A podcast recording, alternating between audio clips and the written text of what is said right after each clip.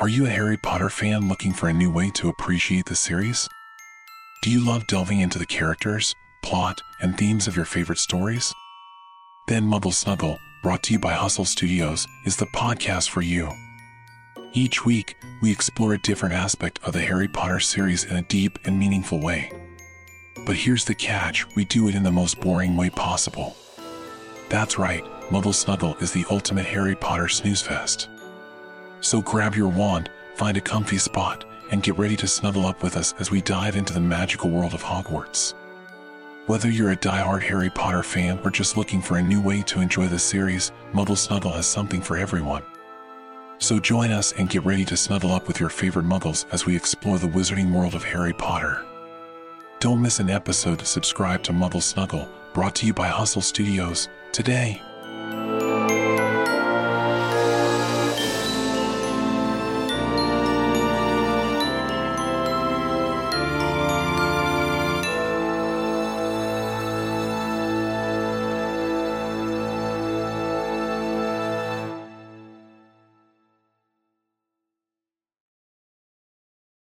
What's so special about Hero Bread's soft, fluffy, and delicious breads, buns, and tortillas? Hero Bread serves up 0 to 1 grams of net carbs, 5 to 11 grams of protein, and high fiber in every delicious serving. Made with natural ingredients, Hero Bread supports gut health, promotes weight management, and helps maintain blood sugar. Hero also drops other limited edition ultra low net carb goodies like rich, flaky croissants and buttery brioche slider rolls. Head to hero.co to shop today.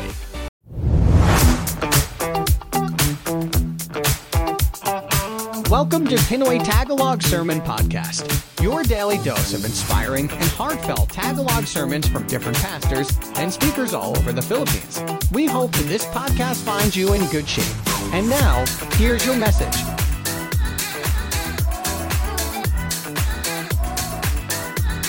Let me say it again. Your church, it's your home away from home. Wh- What does that mean? Because like ko na sinasabi that we are always in a journey. That life is a journey. It's non-stop. Kapag timigil ka sa pag-journey, you're dead. If you're not moving forward, you're moving backwards. If you're not growing, you are dying. We are in a journey. To where? Saan nga ba papunta?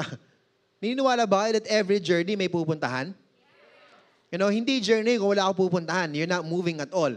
Right? Some are moving slow, that's fine. As long as you are moving and you are moving towards a destination, then that's a journey.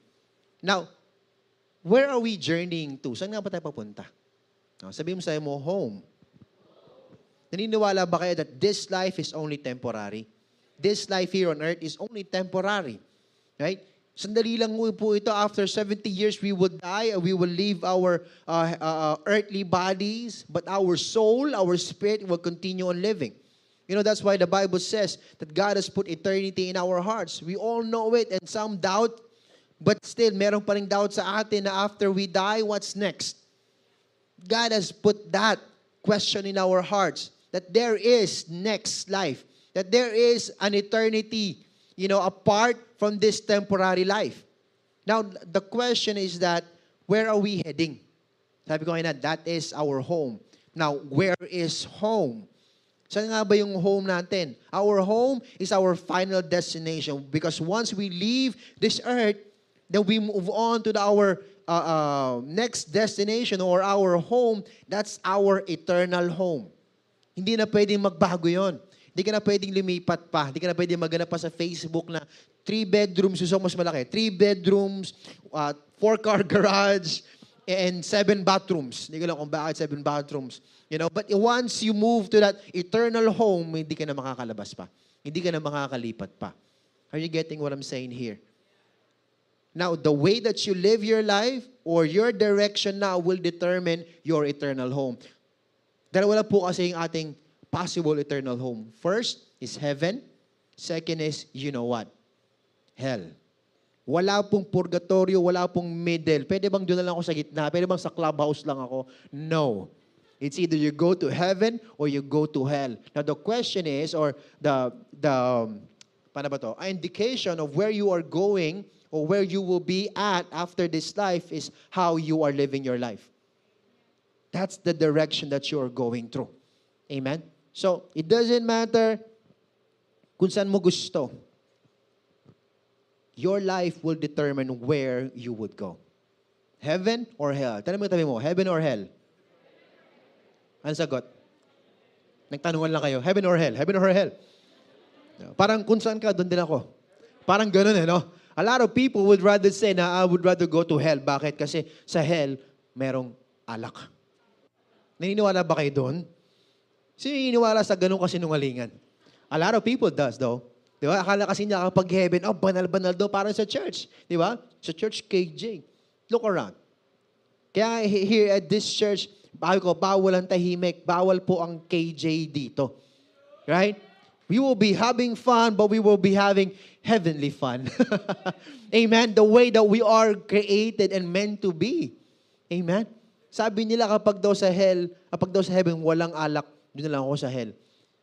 Alam mo ba kung ano ang ano ang alak? O uh, what is the composition of um, beer? Sino, sino nakakaalam? Yung iba, kunwari, hindi alam, di ba? Pero lagi mo nakatingin lagi doon sa San Mig Light. O lagi ka nakatingin doon sa kung ano mang iniinom mo. How many percentage ang alcohol doon?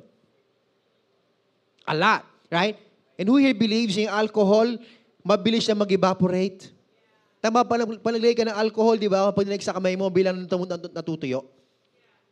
Right? Yun po yung killing agent ng alcohol actually. As it evaporates, it produces heat or cold, namamatay yung virus, namamatay yung mga germs.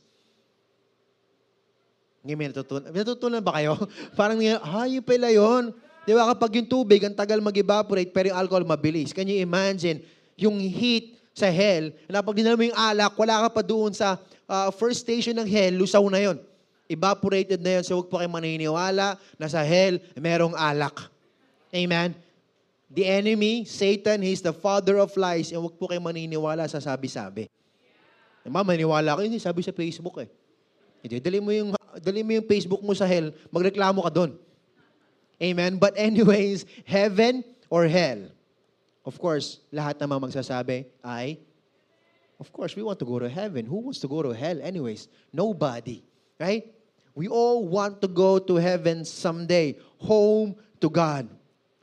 And sabi sa may John 14 verse 6, Jesus answered, sabi niya doon, I am the way, the truth, and the life. No one comes to the Father except through me. Father, our Father is in heaven. And there's no way na makapunta tayo sa heaven unless we go through Jesus Christ. Jesus is the only way through heaven. Amen? So the, the, the answer that paano tayo makakapunta sa heaven or how do we know that we are uh, moving towards heaven and not hell is if we are following Jesus Christ. Amen. So ito mga followers of Jesus. Amen. That means you are heading to heaven. Amen. And we try to reason, actually, we try to reason our way to heaven. We try to philosophize. What? Ano ba, ano ba ano nun? Philos...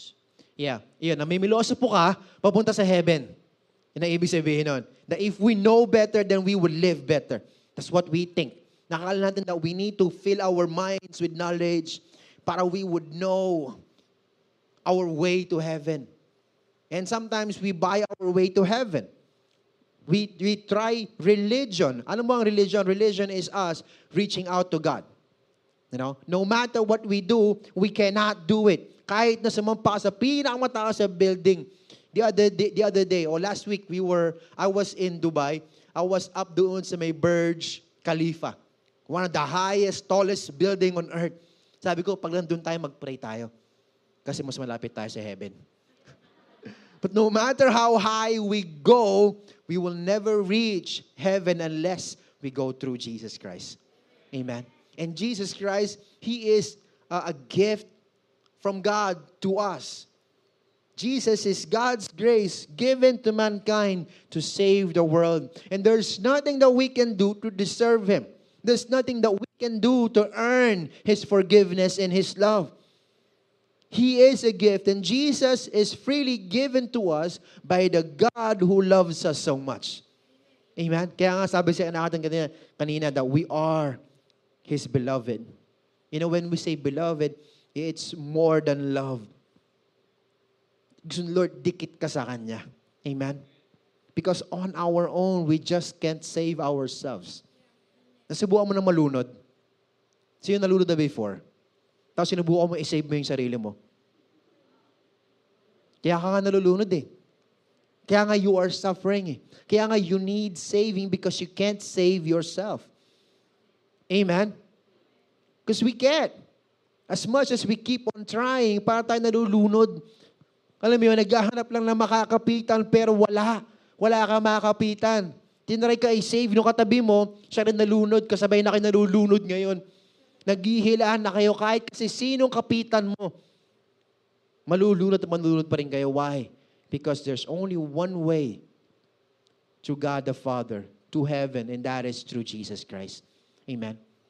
Because we all have sinned. Sabi sa Romans 3.23, For all have sinned and fallen short. Medyo naghang yung ating malaking Bible. There we go. For all have sinned and fallen short of the glory of God. We all have sin. Ano ba sabihin ng sin? Sin is missing the mark. It's more than what we are doing. Kaninang umaga, kahapon. It's more than what you've said, nakasinungalingan. You know, that's that's more deep. There's more deeper meaning to sin. Ang meaning po ng sin is really missing the mark. Kumbaga, para ka nag-archery, tapos hindi mo tinakasapul yung, yung, yung bullseye mo, even yung mark mo, kundi yung katabi mo. You're missing the mark. That's how we look like when we are trying to reach out to God, but we can't because there's a big gap between us and God. It's because of sin. And there's something that we can do kahit na bumuelo ka, nakalayo-layo, kahit na antaas mo tumalon, kahit na malayo ka tumalon, you can never reach God on your own. Amen? Because there is a certain standard kay Lord, sabi nga sa Bible that we need to be holy as God is holy, as our Father is holy. And there's nothing that we can do. Not to be separate, to be holy on our own. We need Jesus. Sabihin mo sa mo, you need Jesus. Now, how do we become holy? How do we actually go to heaven? How can we go to God? Tanong mo yung katabi mo, alam ba niya? Paano nga ba?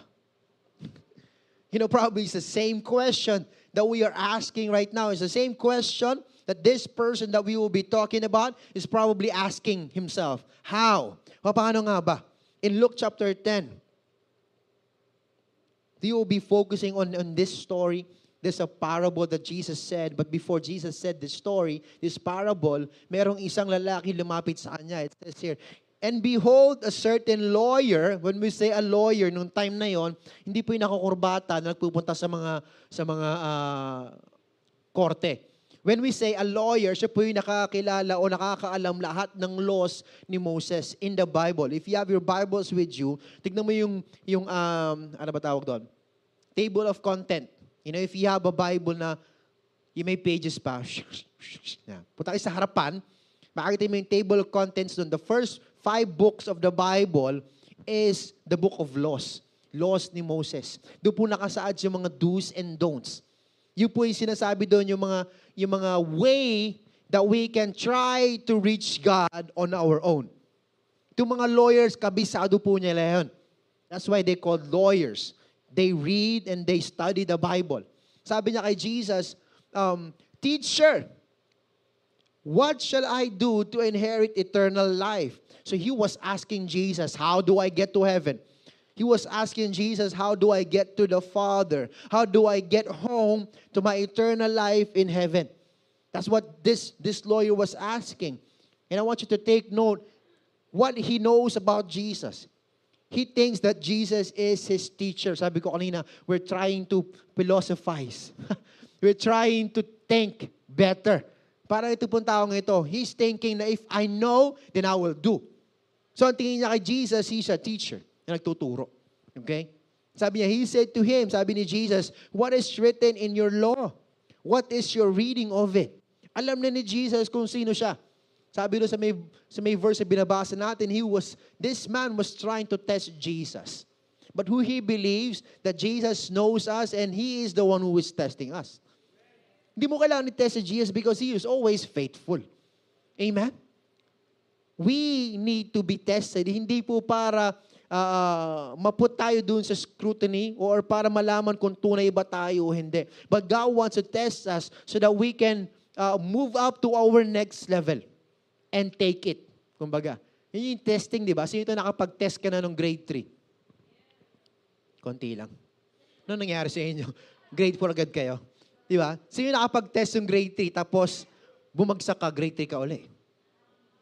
Di ba? Maybe the reason why you're going through the same thing over and over again sa buhay mo is because you keep on failing the test.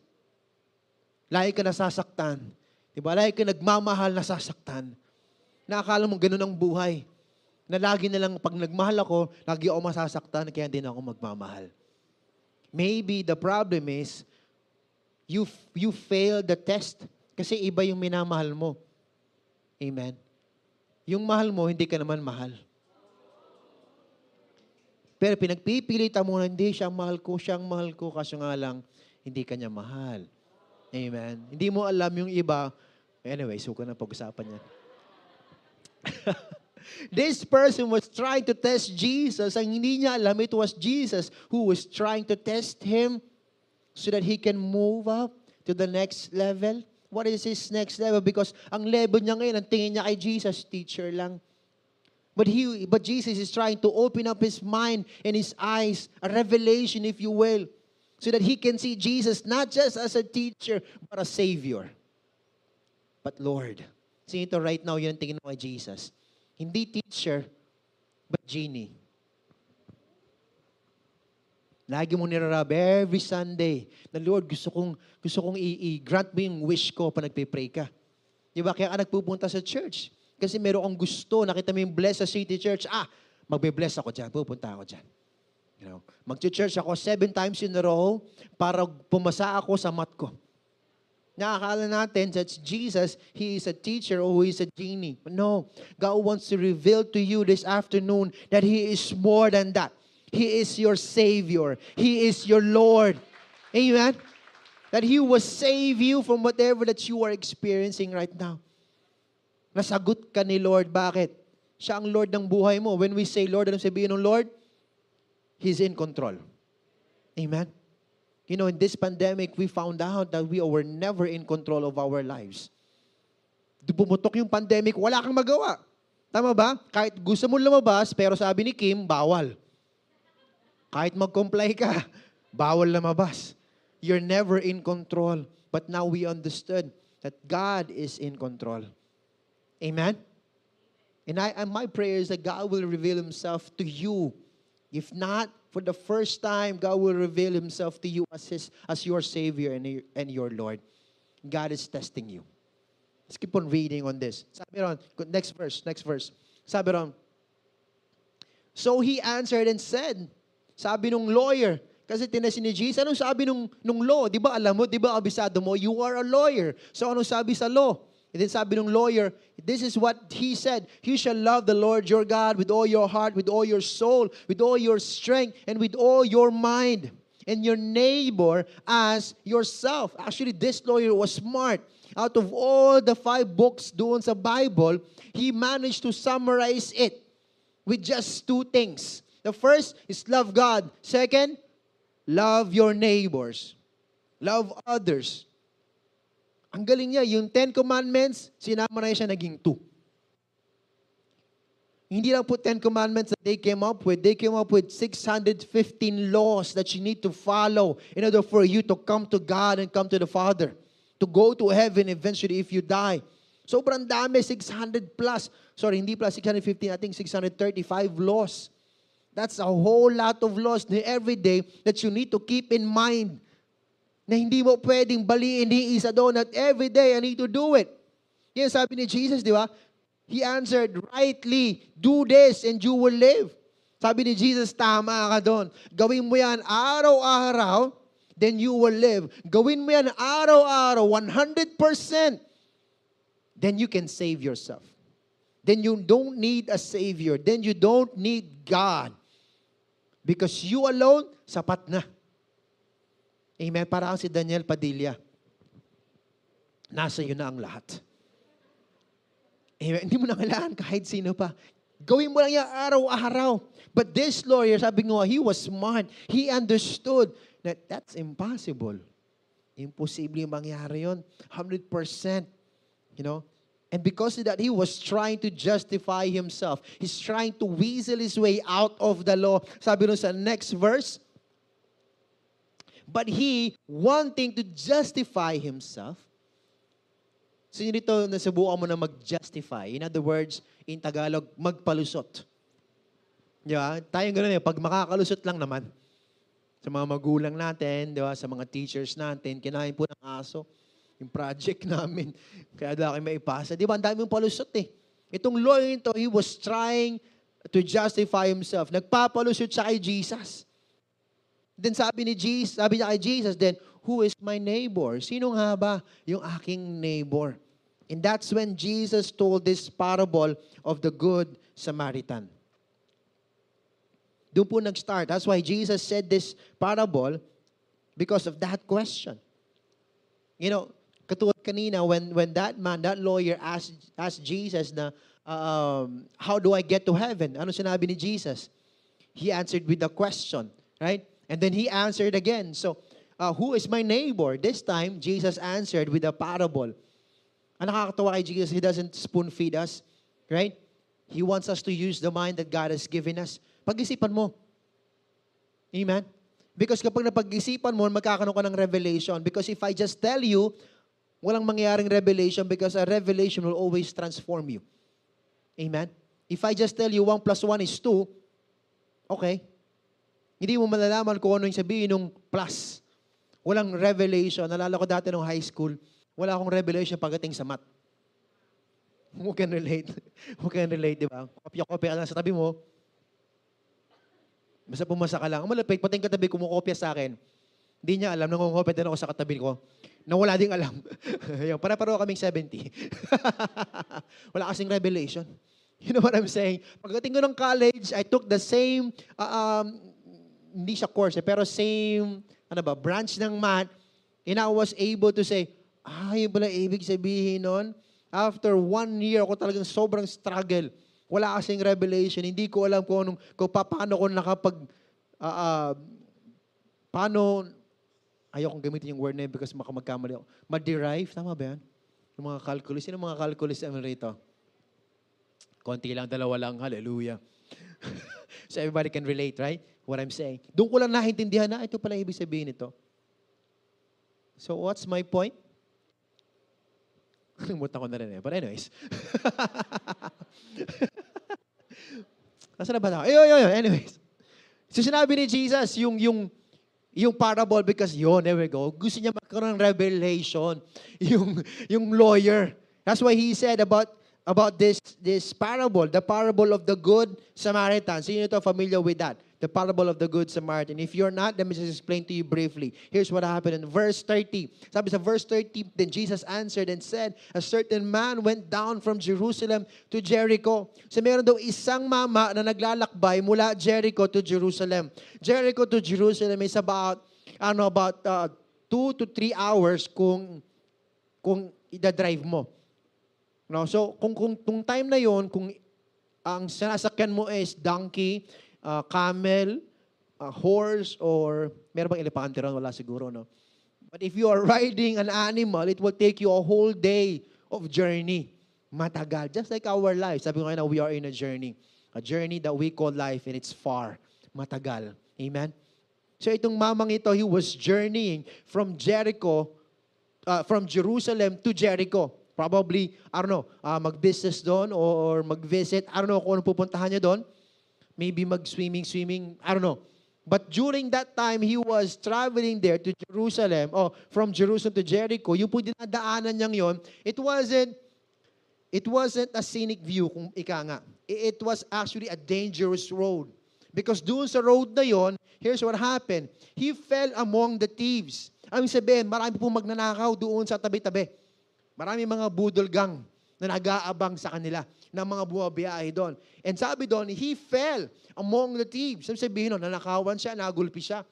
Right? Na, na um, he was almost according sa verse na to, he was stripped him of his clothing. Halos wala na siya damit. No, na, nanakawan siya siguro, I don't know kung bakit damit siya napakaganda. So he was stripped off doon sa kanyang ah, mamahaling damit. He was wounded and oh, uh, wounded him and departed. Sabihin, iniwan siyang luhaan at sugatan. Sino nakaka-relate doon? so he, they left him wounded. Then leaving him half dead. Sabi mo, half dead. Ano sabihin na gaagaw buhay na siya? Half dead, 50% alive, 50% dead.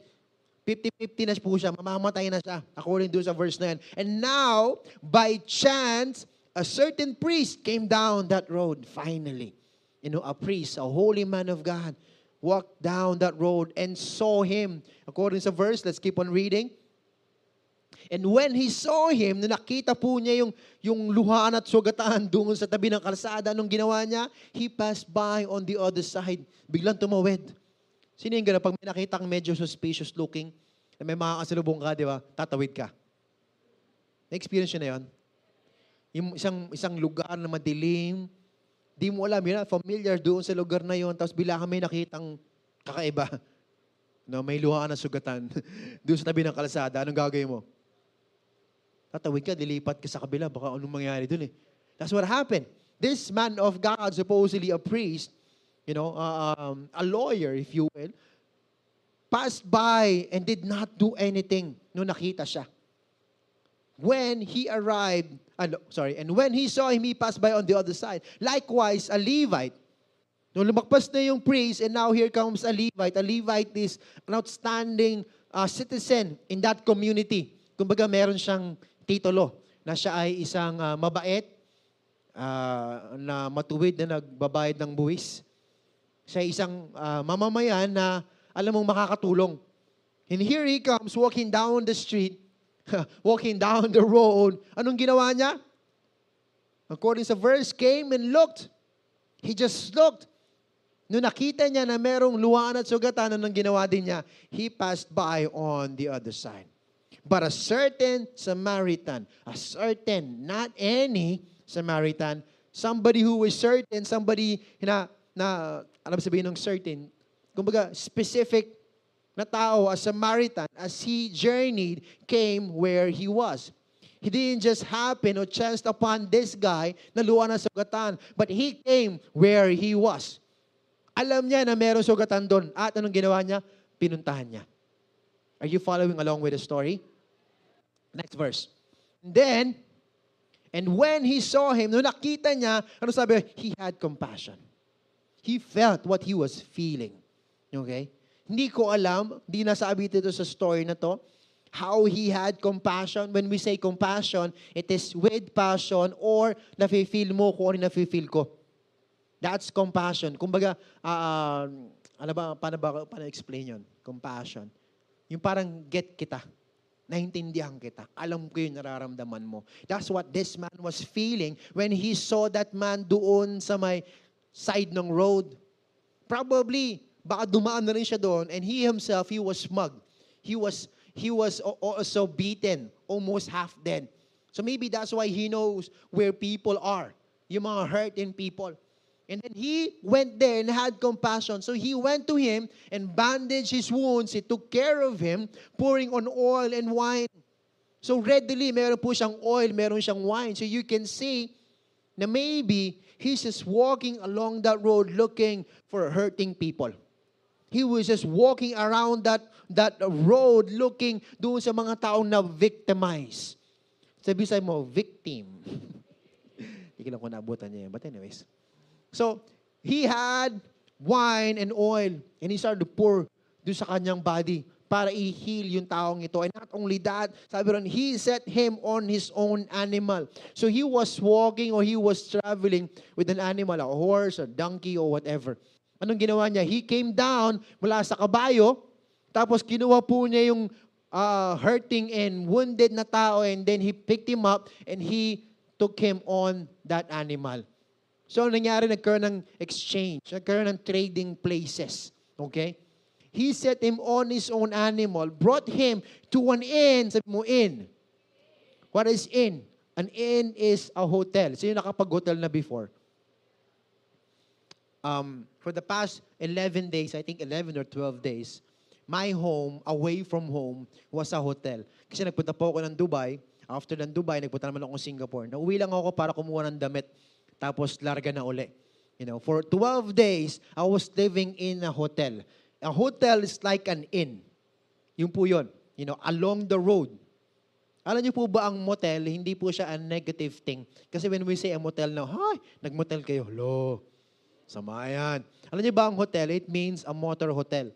Kumbaga, when you are traveling, pagod ka na, that's where you would stay for the while, for the night.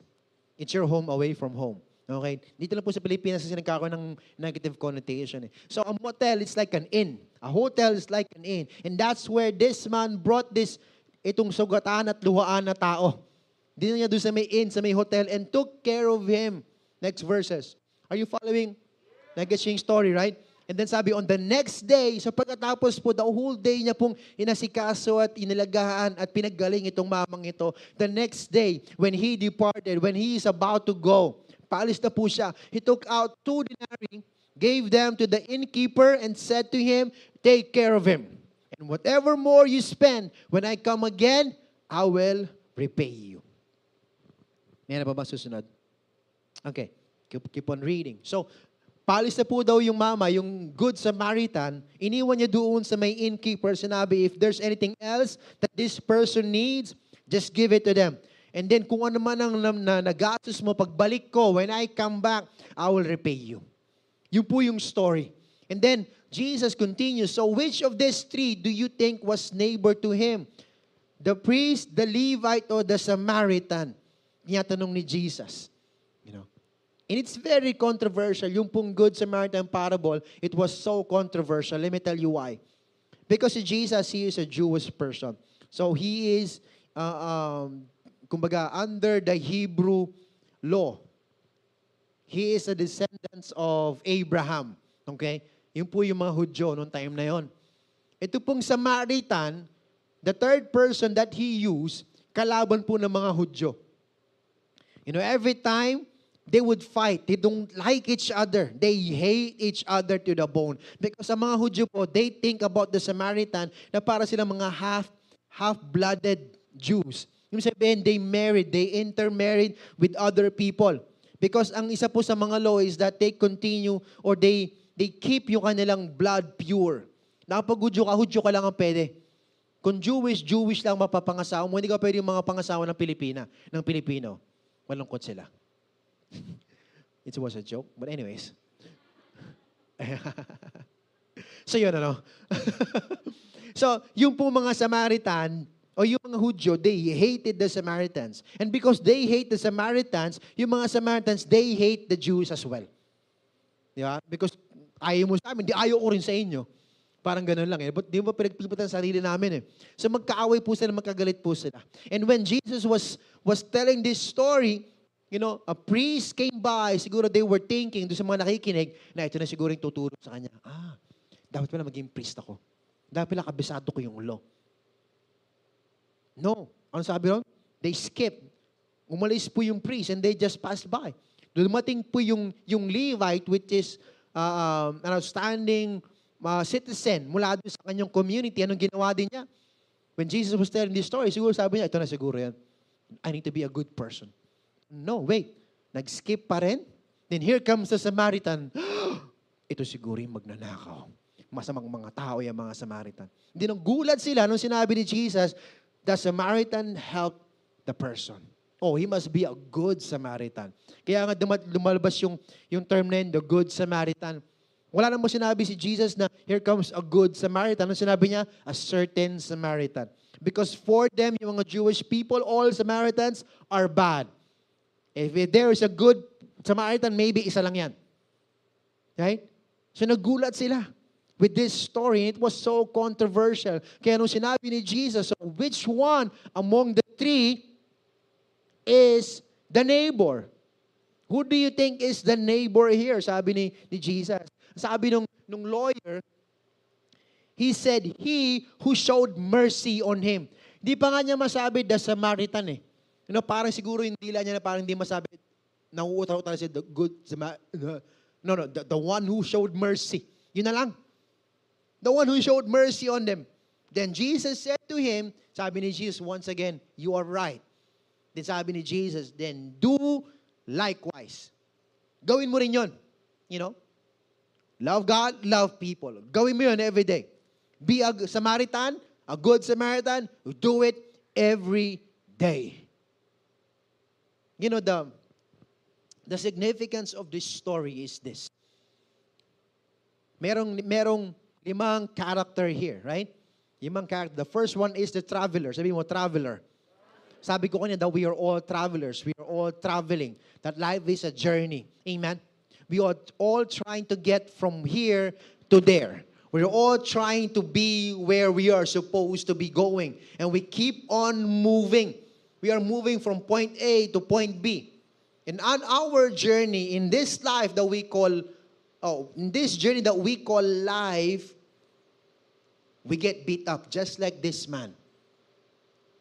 Right? He was just walking, he was just traveling from Jerusalem to Jericho. And then ang nangyari sa kanya, nagulpe, nanakawan. You know, in this life, it is impossible that you live life na hindi ka masasaktan. Sino nasaktan na before? Impossible that you live life and not be rejected. Sino na-reject na before? Amen? Sino rito na nakawang ka na before, na nakawang ka ng dreams, ng passion, amen, ng vision, or maybe, yeah, pera. It's impossible that you live life and not feel hurt, pain, rejection. That's why ako, paniniwala ko that life is more than a journey, it's a boxing match. Eh, sino nakapanood na ng boxing dito? Tayo mga Pilipino, we always watch yung, yung matches ni, uh, ni Manny Pacquiao. Di ba? Sino familiar sa mga match ni Manny Pacquiao? Yung kalaban laging duguan, luhaan, at sugatan. Tama ba? Because that's life. Parang boxing daw, imposible. Ang life, parang boxing with Manny Pacquiao, imposible after 12 rounds. Ganyan pa yung itsura mo, maayos pa rin. No. Malamang nakahiga ka na, umiiyak ka, gulpi ka, na, tagal-tagal ko nag-training, tapos wala, talo pa rin ako. That's how life looks like. Amen? It's impossible that we go through life and not be beat up, be bruised, be blooded, be left almost half dead. Amen? And it doesn't even matter if you are good or bad. Niniwala ba kayo doon? Na lahat ng tao kapag naulan na nababasa. Sino pag naulan na nababasa ka? Sino sobrang bait mo, meron kang force field. Na pag umulan, hindi ka nababasa. Diba kasi close kami ni Lord. Ganun kami ni Lord. Walang malas na nangyayari sa buhay ko. Lahat blessing. Hallelujah. Praise the Lord. Na kapag nag-earthquake, ikaw lang hindi nayayanig. Na pag bumagyo, yung book mo maayos pa din.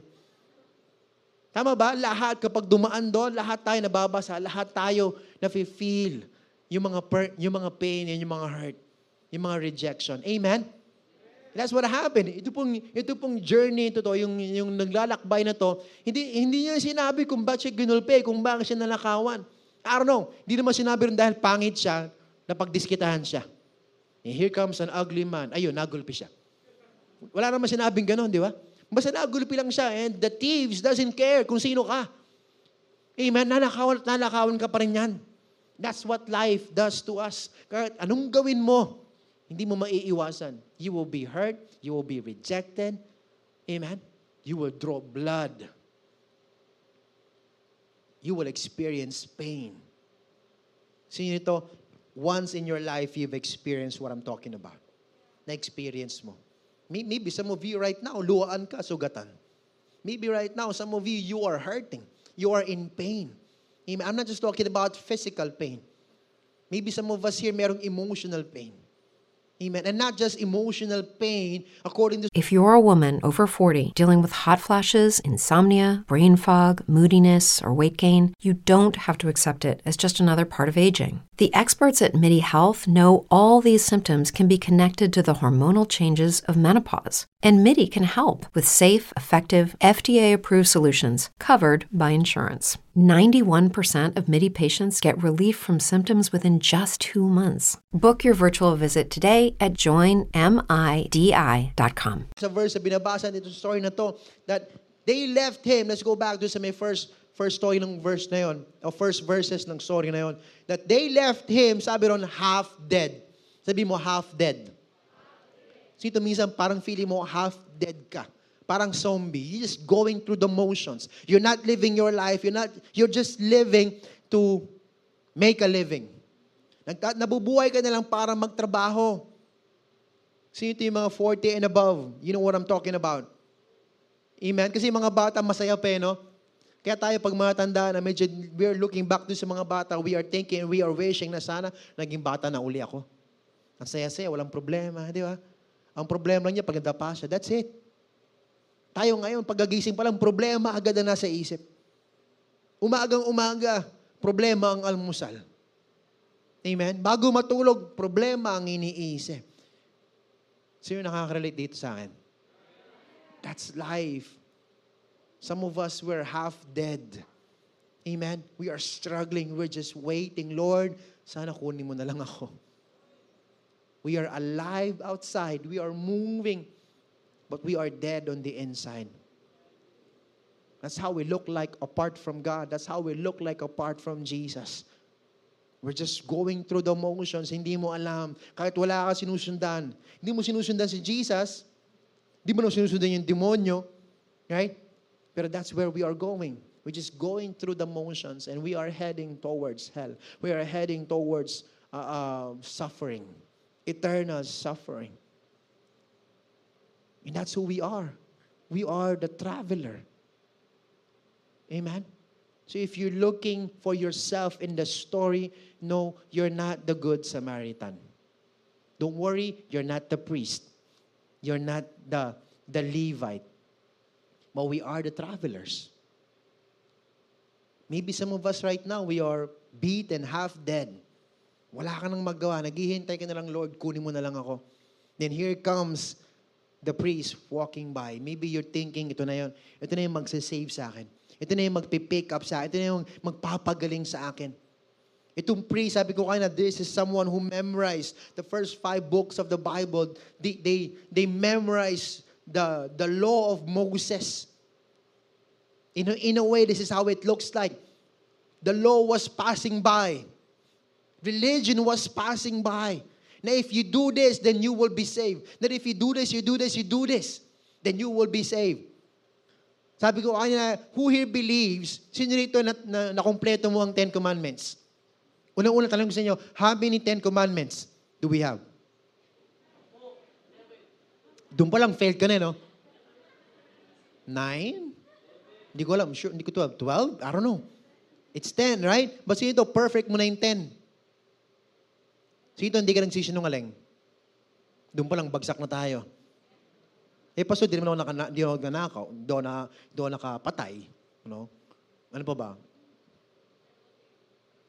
Adultery, right? Hindi, hindi ko naman inasawa yung kapitbahay namin na may asawa ng iba. I'm good, right? So, siguro, Pastor, 9 out of 10, nagawa ko. Perfect. Perfect ba? No, kulang almost, right? Minsan ganyan tayo, we're almost there. Nandun na sana, kaso kulang. Tinimbang, ngunit kulang. For all have fallen short. Sabi mo, short. Sino minsan kapos ka? Madalas, kapos tayo. You know, we try to measure up with God. We try to, we try to uh, perfect yung religion, trying to reach out to God. But no matter what you do every day, you will find yourself sinning. Amen? You will find yourself uh, falling short sa glory ni Lord. You know, sabi nila ang adultery, it's not just a thing that you do, it's a thing that you think about. Adultery, or, or para, para bang Tagalog nito, parang inaasam mo yung hindi naman sa'yo. Sino minsan sa Facebook, ganyan ako sa Instagram, habang nagfe-Facebook ka, di ba? Nakita mo sila, ang saya-saya nila, di ba? Nagde-date sila, hmm, magbe-break din kayo. O worse, hmm, mapapasakin ka din. Come on. That's already sinning. Doon pa lang eh. we fall short. Amen. What does this look like? The priest crossing the, the road and passing us by. It, it, it means that the law is walking towards us, but because we cannot reach out to God, we cannot perfect it, ano nangyari? Nothing happens. Because the law, the Ten Commandments, it won't save you. Yeah, kahit sabi mo, for some reason, na perfect mo yung Ten Commandment, but that alone is not enough. Remember that is the only way to our Father is Jesus Christ. Not through works. Not even through knowledge and wisdom. Kahit ang dami mong alam. Tignan mo yung katabi mo, sabi mo sa kanya, ang dami mong alam. kahit na ang dami mong alam, you will never reach God on your own. Because the law, it can't save you. The Ten Commandments, it won't save you. What it does is that it reminds you na mamamatay na ako anytime soon. Just walking by, titignan ka, naku, mamamatay ka na. That's it. Hindi mo ako tutulungan, that's it. Yeah, I'm, I'm just here to remind you. So what the law does, reminds us that we are never perfect, that we can never amount and never reach God. That anytime, we can die. That's the law.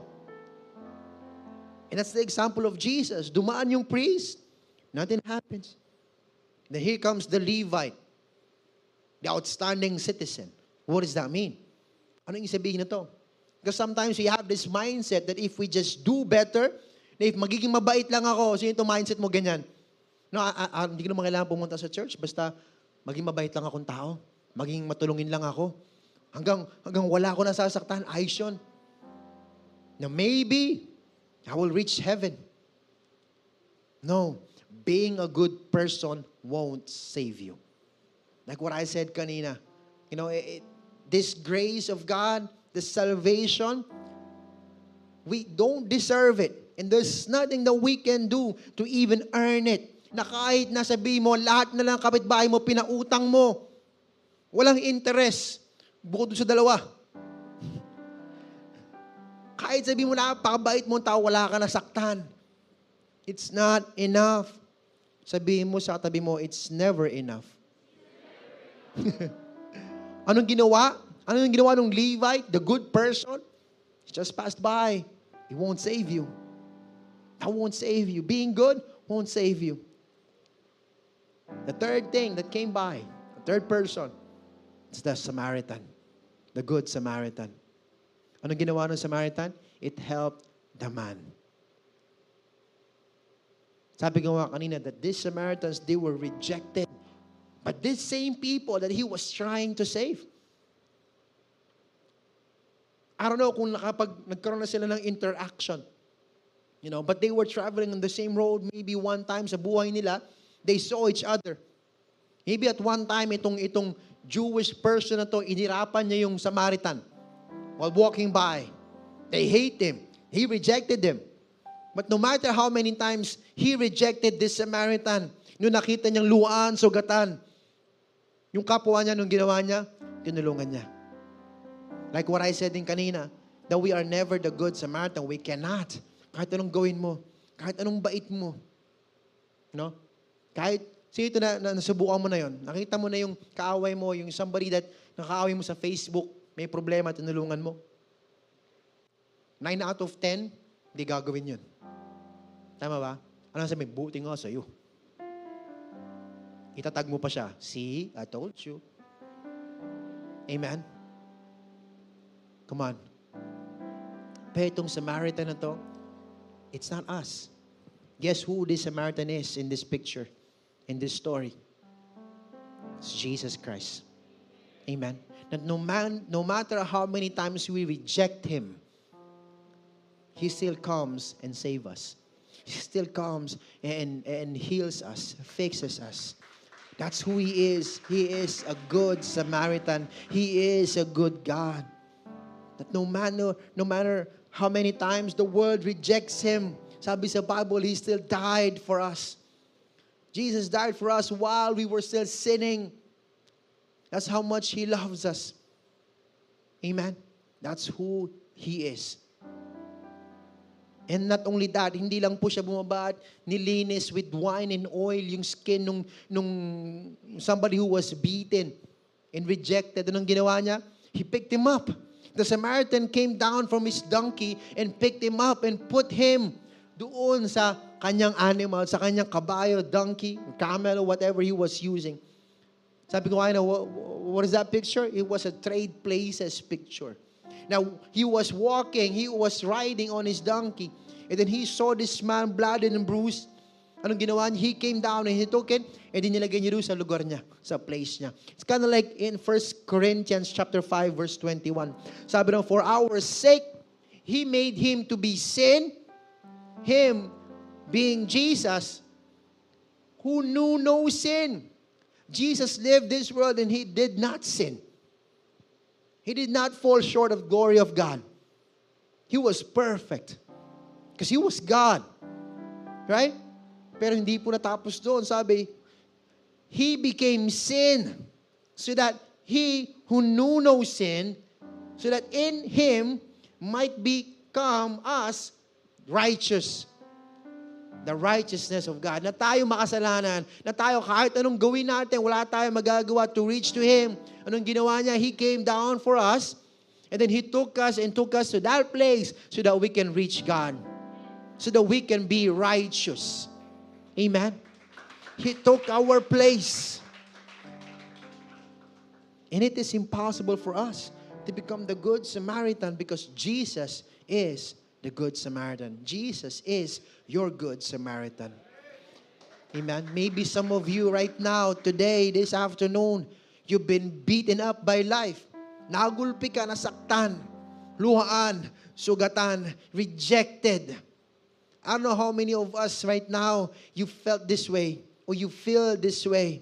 You are almost half dead. Naghihintay ka na lang, Lord, kunin mo na lang ako. I don't know kung ano mangyari sa buhay ko. Maybe, tinatapos mo na lang yung buhay mo.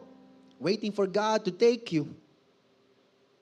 Nagpe-pray ka na lang na, Lord, sana tamaan ako ng COVID. Tinamaan ka ng COVID, inubo mo, tapos na. Buhay ka pa din. Right? Para kang tumalon sa first floor ng building, papakamatay ka. Mababa lang pila. Napilay ka lang. Tama? Minsan ganun, di ba? Na Lord, kunin mo na ako. And then we try to hurt ourselves thinking na this could kill us. This might kill us. It would take us out of our misery. Ang nangyari, it give us more pain, more, more hurt. Amen? Maybe some of us here, para kang yung nagulpe. Hindi mo na alam kung anong gagawin mo. You have fallen and you can't get up. The good news today is that Jesus, He is your good Samaritan. Amen. He didn't come by you by chance. Hindi lang po aksidente na nandito ka ngayon. That's why I said, God has a purpose for your life. God has a purpose why you are here. Hindi po nagkataon lang nandito ka, but Jesus, He sought you out. He, he, he found you today. Amen. He was looking for you, waiting for you. It wasn't by chance. Hindi dahil sa nagkatawag ka sa Panginoon. Right? Lord, save me. You don't even know that you need saving until now. But Jesus do. He knows and He was just waiting for you to come to the right spot. And now, He has found us. Now, He has found you. Amen? Maybe, for some, this is your spot. This is your place.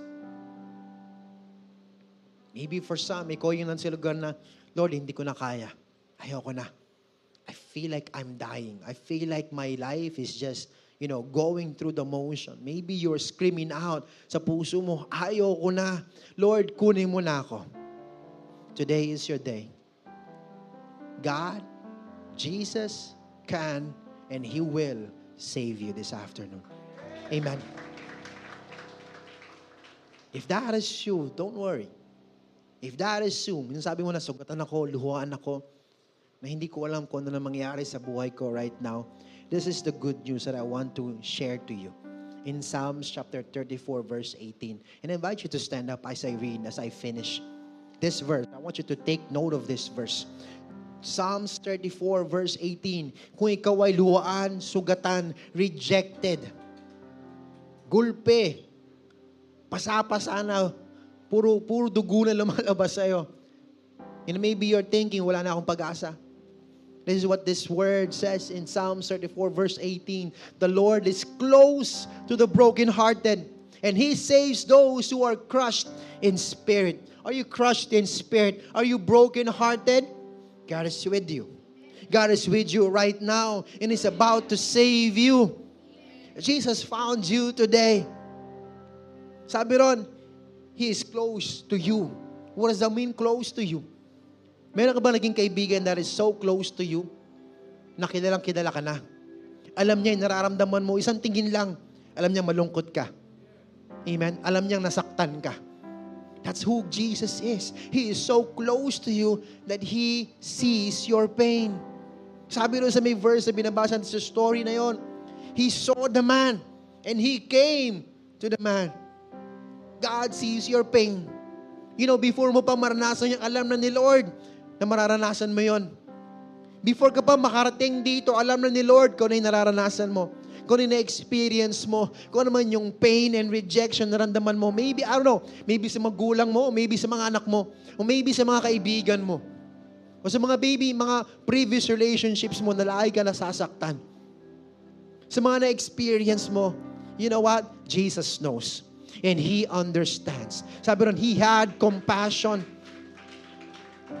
sabi ko nga kayo na maybe, hindi nabanggit doon sa story na maybe itong Samaritan man na to, he was, he, he, was traveling along that road uh, uh, like, like yung, yung tao na nasakta na yon. And maybe, he experienced the same thing. And sinasabi niya, I know it's going to happen to many other people. I'm going to stay here. I'm going to wait for people who are hurt, who is in pain, and I'm going to take care of them because I know how it feels. Maybe you're thinking, Pastor, hindi mo naintindihan. Maybe you are saying that God doesn't understand my pain. Jesus doesn't understand my pain. Yes, He does. He does. Because He experienced that same pain. You know, that, that moment, the Garden of Gethsemane, the night before He was to be crucified on the cross, He was there doon sa garden praying. He already knows kung anong mangyayari sa kanya. Yun ang pinakamasakit doon eh. Buti pa nga tayo, we don't know what will happen in the future. Whatever pain that we will be experiencing, we know na mangyayari yon. We just don't know how. So Jesus, He knows. He knows that He will be flogged, He will be whipped 39 times. Hindi lang po ng whip ni Soro. Yung whip po nun, meron pong sabi yan, uh, it's a cat of nine tails, kumbaga a whip of nine tails. Yung whip na yon meron pong nine tails na at the end of that tail, meron pong mga balls of of um, nails. Na kapag tinama po yan sa ating katawan, it will not just bruise us or lalatayan tayo, hindi lang po yon. Didikit po yun sa skin natin. And when that whip is pulled out, kasama yung skin natin, kasama yung balat natin. Di ba? Isang beses pa lang, parang, ah, parang ang sakit na eh. But he was whipped 39 times. According sa Bible, he was beyond recognition. He was beaten. Hindi nga lang siya mukhang tao na eh. He looked like a beaten up animal. That's what he experienced. That's what he was going to experience. He was going to carry that cross. Yung kanyang balat na wala na halos open wound. He was going to carry a cross. Hindi po katulad itong cross na to. Ito nalihap eh. Yung cross na yun was used so many times. Punong-puno po ng mga, ano tawag doon? Splinters. Nasubukan nyo na yung ma-splinter sa daliri nyo?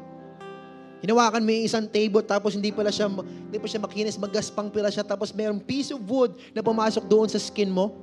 Di ba ang sakit? Can you imagine how many splinters Jesus experienced while carrying that cross for almost seven kilometers?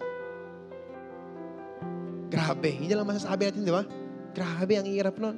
And not only that, He was crucified on that cross. That same cross that He was carrying. It was the same uh, cross that he was crucified in.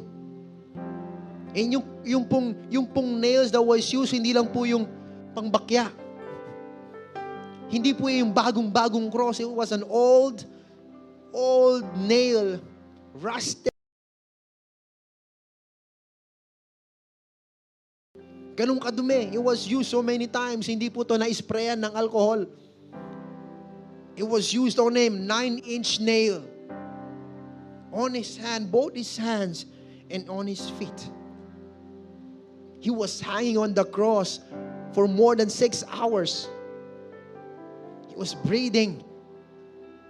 Ibawat breath niya, it was painful. And according sa Bible, he died of a broken heart. Sumabog po yung kanyang heart. And that's how he died. On that garden, that night before, he knows kung ano yung pagdadaanan niya. And he was sweating blood. Nangyari niya na ba sa inyo yun? Sobrang, sobrang you're in pain that you are sweating blood. You know, if there's anybody who can say na hindi mo naiintindihan kung gaano kasakit, it is Jesus. Come on. Mahiya tayo, no? Na we keep on saying, Lord, hindi mo kasi naiintindihan. Lord, hindi mo naiintindihan. Na alin? Na hindi ka na accept yung friend request mo. Ang sakit, Lord. Really? That's the pain that you're going through? But there was more. More pain na nakalaan sa atin in the future. But sabi ni Lord, sabi ni Jesus, He was sweating blood. Sabi niya, Lord, if He can just take this cup away from me. Anong sabihin nun? Lord, kung hindi, kung pwedeng hindi ko na maranasan ito, pwede bang tanggalin mo na lang sa akin to? He was God. He can just, one click, He will be back in heaven. Pero anong sabi niya, Lord, not my will, but yours be done. Maybe he, while he was praying on a garden, he was seeing himself suffering. But at the same time, he is seeing you. Sabi niya, "It's- worth it. It's worth it. You're worth it. Pero mapakisabi sa'yo mo, you are worth it. Come on, sabihin mo sa'yo mo, you are worth it. You are worth the pain. Come on. And Jesus says, not my will, but yours be done. And that's why He's seeing you right now. He's seeing you in your pain. He is seeing you in your rejection. And you know what He is saying? You know what He is saying? I understand. I know how it feels. And I will save you. Come on. Best part about that is that He will not just save you. Hindi ka lang niya lalagyan ng oil and wine, but He will always take care of you. He will pick you up. Amen. He will put you to a place where you belong, right next to God. That's what He did. He exchanged places. Why? Because He had compassion for you. He knows what you are going through. Kaya nga sabi sa John 3.16, For God so loved the world. God loved us. God loves you so much. You know how much? He gave His one and only Son, Jesus Christ, so that no one will perish. Uh, Sabi ron, For God so loved the world that He gave His only begotten Son, that whoever believes in Him should not perish, but have everlasting life. Jesus knows, so God knows that you will perish. Anong ginawa niya? He gave His one and only Son. Anong kailangan mong gawin? Sabi ron, that whosoever believes in Him. Who is that? Sino yung whoever? Sabi mo, whoever. Di ba? Parang sino kasama mo? Whoever, kahit sino. So, sino yung mahal ng Panginoon? Whoever. All of us, you and me. No matter what your background is, no matter what you have done, you are part of that whoever. That's you. Sabi mo sa tabi mo, that's you. Sa kabila naman, that's you. Amen? Hindi siya namimili. Can you imagine dun sa Samaritan man, nakita niya, oh, I know he's Jewish, hindi ko tutulungan yan. He hates me, he rejected me, hindi ko tutulungan yan. Anong sabi niya? Whoever. Whoever he sees down the road in pain, suffering, rejected, luha na sugatan, sabi niya, I would heal that person. I would take care of that person. I will save that person no matter what. So when he see that person, anong ginawa niya? Tinulungan niya. Binitbit niya. Then ang sabi doon sa verse na yon, nagpumiglas daw siya parang pusa. Tapos nalaglag siya. Yung ba sabi rin sa story? No, right? Hindi sinabi nag, na nagpumiglas yung tao. No, no, no. Don't save me. You're a Samaritan. I hate you. I hate you. No. Anong ginawa ng nung, nung luhan at sugatan? He just let the Samaritan person carry him, save him, fix him, heal him. Because sometimes God is trying to save us. Jesus is trying to save us. Pero tayo nagpupumiglas, no, I can do it on my own. Kaya ko to. I can get to heaven on my own. I don't need to trust in you, Jesus. I don't want to hear your words. I don't want to hear your promise. Ako lang, sapat na. That's what the world is telling us. Basta maging mabait ka lang, okay na yon. Tama ba? Basta hindi ka nakakalimot, okay lang yun. You know, the Bible says that Jesus is the only way. He is the truth, the life. He's the only way to the Father. Amen. He is the only way home. He's the only way to where we are going. Anong kailangan mong gawin? Believe. Believe. You know, this person, I believe, naniniwala po ko, itong taong ito, luwan at sugatan, nung nakita niya yung Samaritan, he's almost half dead, and he knows that this is the only person that can save him. Why? Because dumaan na yung priest, wala nangyari. Dumaan na yung Levite, wala nangyari. Dumaan na yung religion, wala nangyari. Dumaan na yung good deeds, wala nangyari. But this Samaritan person is the only one who came down and actually tried to save him. And you know what he did? Ano sabi niya? Anong ginawa niya? Alright, just save me. Heal me. Amen? Because sometimes, tayo parang ayaw pa natin. Jesus is trying to reach out to us. Lord, ayoko. Jesus is trying to save us. Lord, ayoko. Jesus is trying to heal our heart, our emotions. Lord, ayoko. Amen? Maybe for some of you right now, luwaan ang sugatan ka, you need saving. Luwaan sugatan ka, you need healing. You just need to trust in Jesus that He can heal you. Huwag ka na magpumiglas pa. Huwag ka na maglaban pa. Sino yung tinungan nun? Di ba? Kaya ka tayo namamatay eh. Nanlaban ka kasi. Amen? Anong kailangan mong gawin? Suko na lang ako. Amen? Because sa pagsuko mo, you will not be punished. See, that is the kingdom economics. Pag sumuko ka sa Panginoon, hindi ka kulong. Hindi ka punished. Actually, pag sumuko ka sa Panginoon, you will be saved. Kapag sumuko ka sa Panginoon, you will be healed. Amen? Anong kailangan mong gawin right now? Believe. Suko. Sino right now gusto mo sumuko sa Panginoon? Lord, I've been trying all my life to live my own life. Ang kailangan ko lang palang gawin, sumuko ko sa'yo. Come on. If that is you right now, luwaan, sugatan ka, maybe this is the first time that you hear this story. Ngayon mo lang narinig, ah, yun pala yun. The church is more than a building. The church is not a religion. It is Jesus trying to save me. Pastor, ngayon ko lang narinig yun. Gusto kong sumuko. You know, if that is you right now, you're here for the first time, maybe for the second time, at gusto mong isuko yung buhay mo sa Panginoon, I want to pray for you with everybody's eyes closed and head bowed down.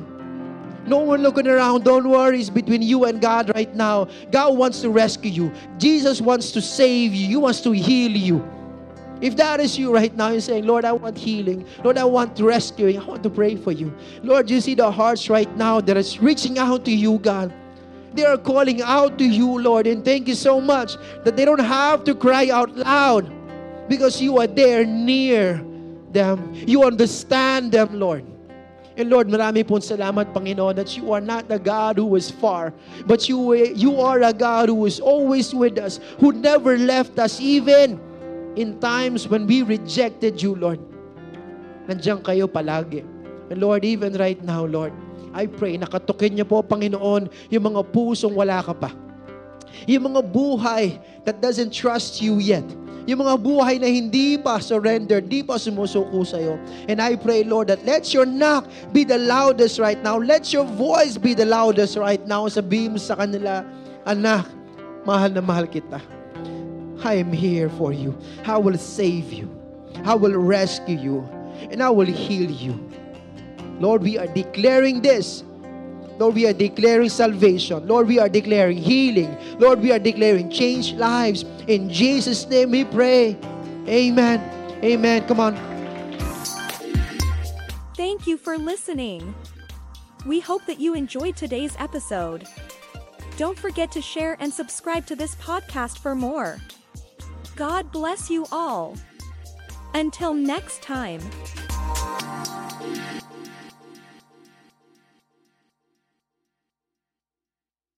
What's so special about Hero Bread's soft, fluffy, and delicious breads, buns, and tortillas?